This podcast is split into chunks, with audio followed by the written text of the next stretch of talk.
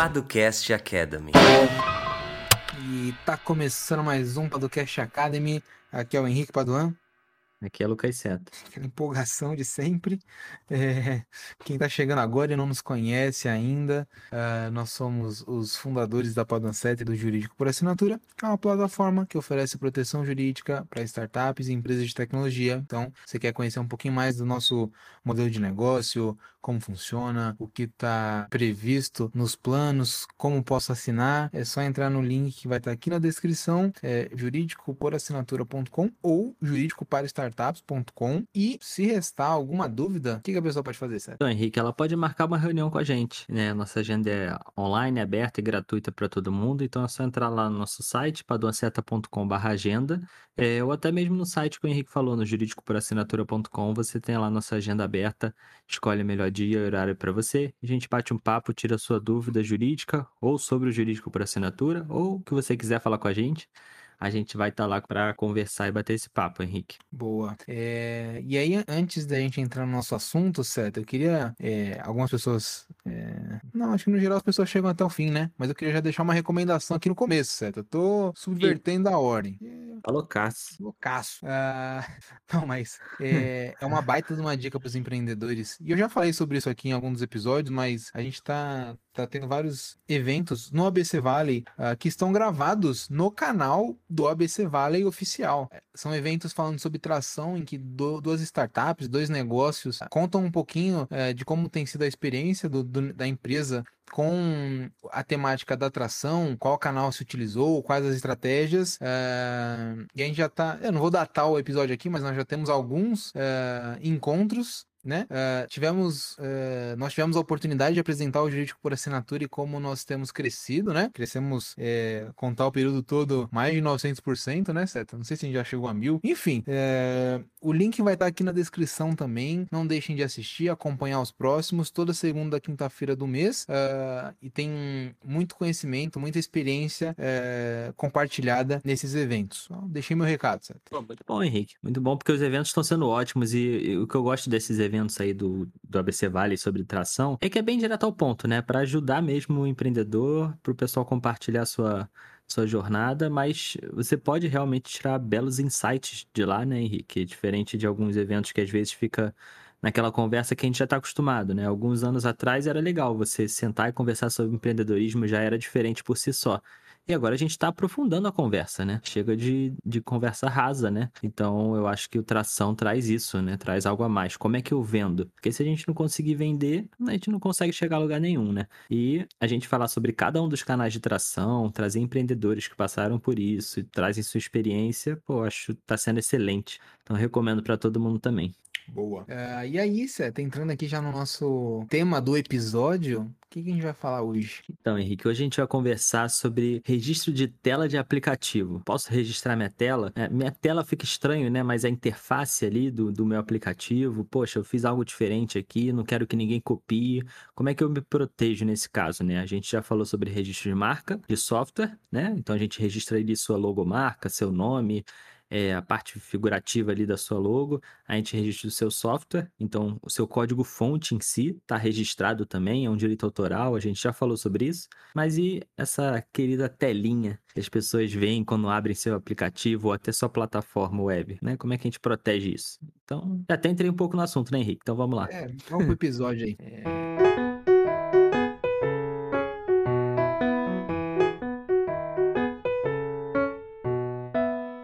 bem interessante, né, Seta? Que eu acho que ele é muito forte nos Estados Unidos, né? Acho que na Europa acho que também um pouco, mas acho que principalmente nos Estados Unidos, né? Uh, e tivemos uma notícia há pouco tempo do Nubank, né, Seta? Que foi até, eu acho que a fagulha, caraca, é, pra gente tratar desse tema, né? É, é, na verdade eles já fizeram isso há algum tempo, Henrique, esse registro deles, mas é um caso bem, bem interessante que eu acho que todo mundo tem a noção, né, que seja você usuário do Nubank ou não, de que eles se importam muito com a questão visual, né? Eles querem ser um banco intuitivo, um aplicativo intuitivo, simples de usar, fácil, é, enfim, eles se destacam por isso já há muitos anos, como a gente conhece, e desde ali do final do, de 2018, 2019, eles registraram é, aquela telinha, quando você abre o seu aplicativo lá no Nubank, você tem uma tela inicial e aquele padrão naquela tela ele é registrado. Então ninguém pode criar um aplicativo e colocar e fazer uma tela similar né? E a mesma coisa pro cantinho do aplicativo do Nubank. Quem tem vai saber, quem não tem vai, vai ficar meio boiando, mas dá para entender de que é algo muito simples, mas eles têm uma barrinha de visualização ali para você separar entre, por exemplo, cartão de crédito,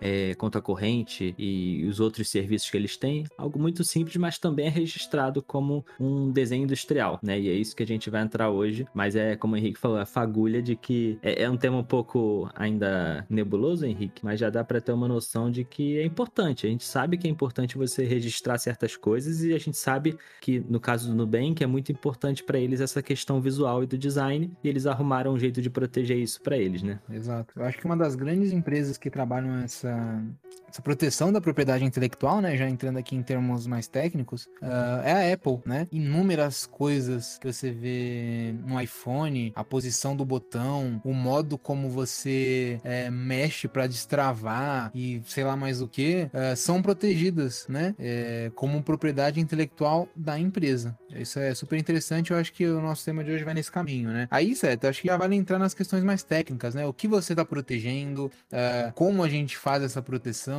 tem algum risco? Não? Tem um outro jeito de fazer? Não, beleza, Henrique. É, é, é assim, como eu falei antes, né? A gente já falou sobre o registro de marca. Então você tem aquela sua logo, seu nome, né? Nubank junto com a logo está protegida pelo registro de marca, né? Que a gente já conversou bastante sobre. É, o código-fonte do aplicativo, a gente já conversou que é um direito autoral, portanto nem precisaria de um registro, mas é bom você registrar caso você queira uma forma mais fácil ali de você mostrar que você é realmente o autor daquele aplicativo ou daquele software, por exemplo.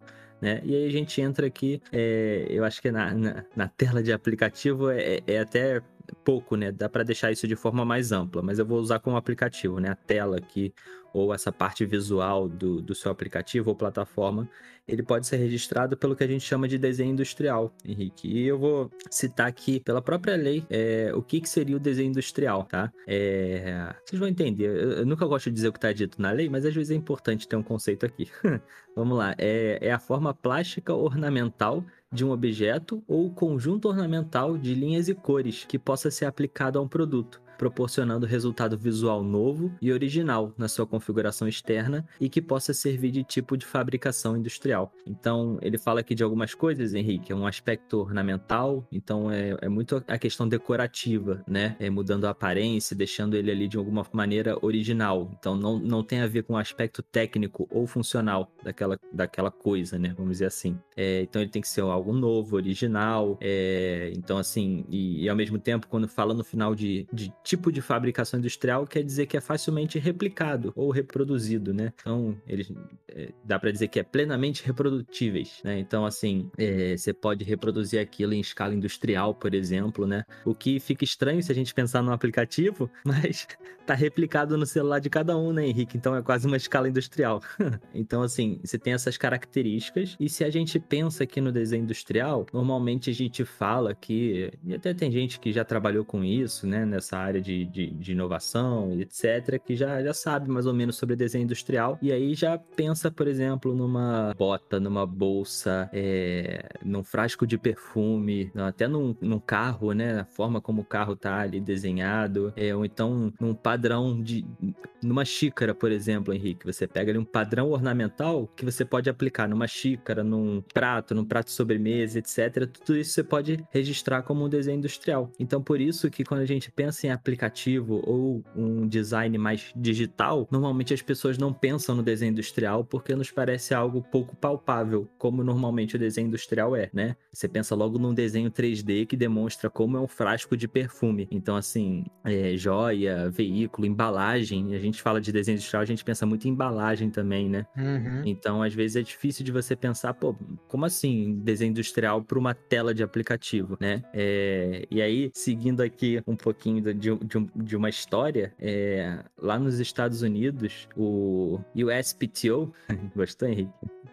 Gostei da pronúncia. Basicamente é o escritório lá de patentes e marcas dos Estados Unidos, eles concedem patentes de design para designs virtuais, tá? Então são algumas patentes que cobrem até a interface gráfica de usuário, né? Então eles já estão acostumados com isso. No caso, apesar de ser chamado de patente de design, não é uma patente em si, que é outra história, e sim um desenho industrial, que é basicamente o que a gente tem aqui e que a gente tem como exemplo o próprio Nubank, que registrou aqui e já foi concedido pelo INPI. INPI, que é o mesmo órgão responsável pelos registros de marca, né, que a gente já conversou em episódios anteriores. Então, o próprio Nubank registrou, a gente já deu um spoiler lá no início, a sua tela inicial, a sua coluna ali no canto, aquela barra de visualização, demonstrando que ele tem todos esses requisitos que a gente mencionou aqui e, portanto, pode ser registrado como desenho industrial. Então, é uma solução, Henrique, interessante, tá?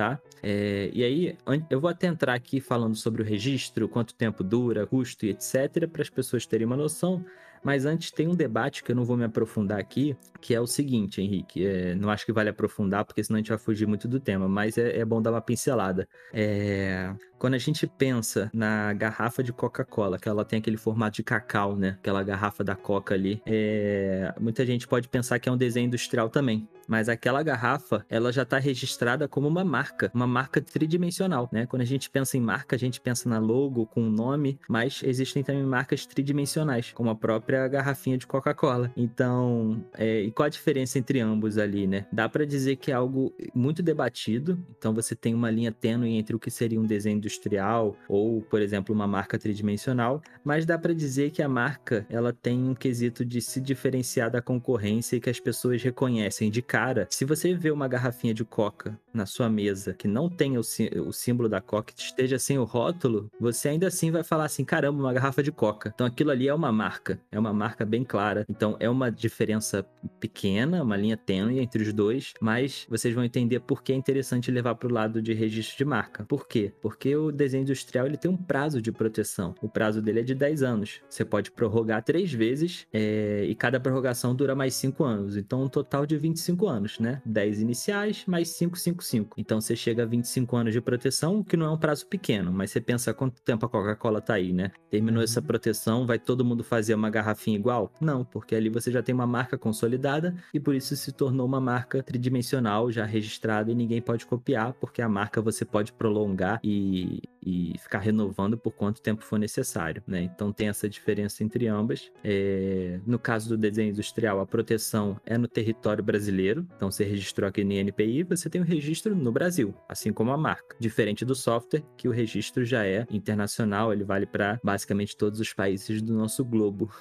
então tem esses pontos que são bem importantes. E o custo, Henrique, também não é um custo alto, não. Assim, a gente pensa que sem desconto, tem. No INPI, a gente, no geral, tem valores com desconto e sem desconto. Quem uhum. tem direito ao desconto? Uma pessoa física, uma microempresa, uma empresa de pequeno porte. Então ali você tem um benefício, dá para dizer, para essas pequenas e médias empresas no geral, né? Você tem que ver se é o seu caso ou não. E para essas empresas, 94 reais você consegue fazer o pedido de desenho industrial, né? E se você não tiver o desconto, ainda assim não fica algo tão absurdo, 235 reais você consegue fazer esse pedido, tá? E aí você tem ali um, um... Ai, quanto tempo sai? Olha, depende, né? Quem analisa isso é NPI, é a gente, então, mas dá para dizer que entre três a seis meses você tem um resultado ali desse, desse pedido de desenho industrial. O NPI vai te dizer se concorda ou não com esse registro, se confere ou não registro para você, e ainda assim, se você, se esse pedido for negado, você pode ainda recorrer, então tem todo um processo aí. Mas só para dar uma noção geral, Henrique, de custo, tempo e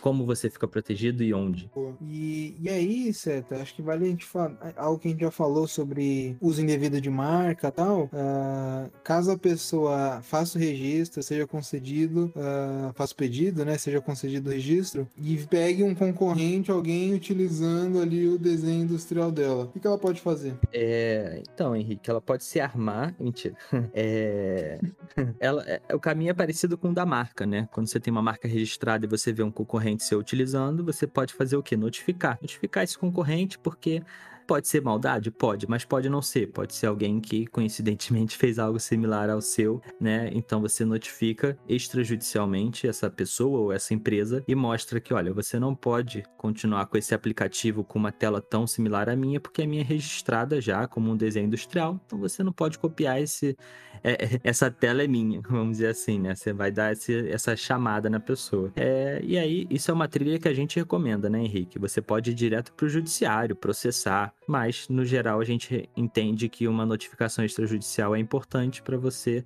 Muitas vezes resolve a questão de forma mais rápida, mais barata, porque nem todo mundo vai querer ir para uma briga judicial. Então talvez não seja necessário. Nossa recomendação é que uma tentativa seja feita pelo menos para você é, tentar fazer com que a pessoa pare de utilizar ou pare de copiar o que você fez antes. Então esse é um primeiro caminho.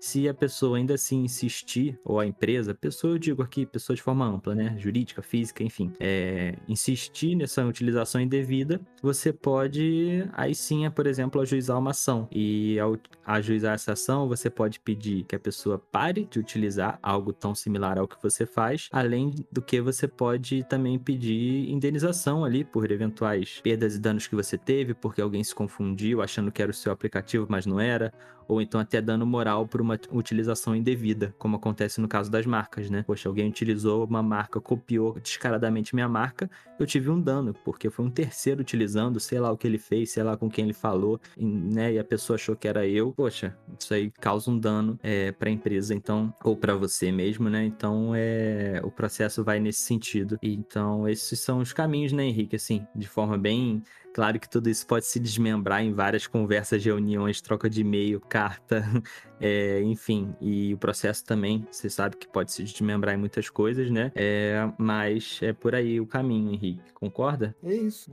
Acho que é isso aí mesmo. Ah, se precisar de alguma ajuda com algo relacionado a isso, tanto para registro quanto ah, alguém está usando minha, minha propriedade indevidamente, não se esqueçam é, que a nossa agenda é aberta e a gente pode bater um papo sem custo nenhum para tentar te ajudar nessas questões. Isso aí. E agora, Seta, acho que é chegado aquele momento fantástico que as pessoas clamam na rua, momento das indicações. Qual que é a sua da semana? É, então, Henrique, eu, eu cheguei a te recomendar, a gente conversou sobre, eu vou falar sobre uma série que eu assisti na HBO Now, é HBO Now o nome?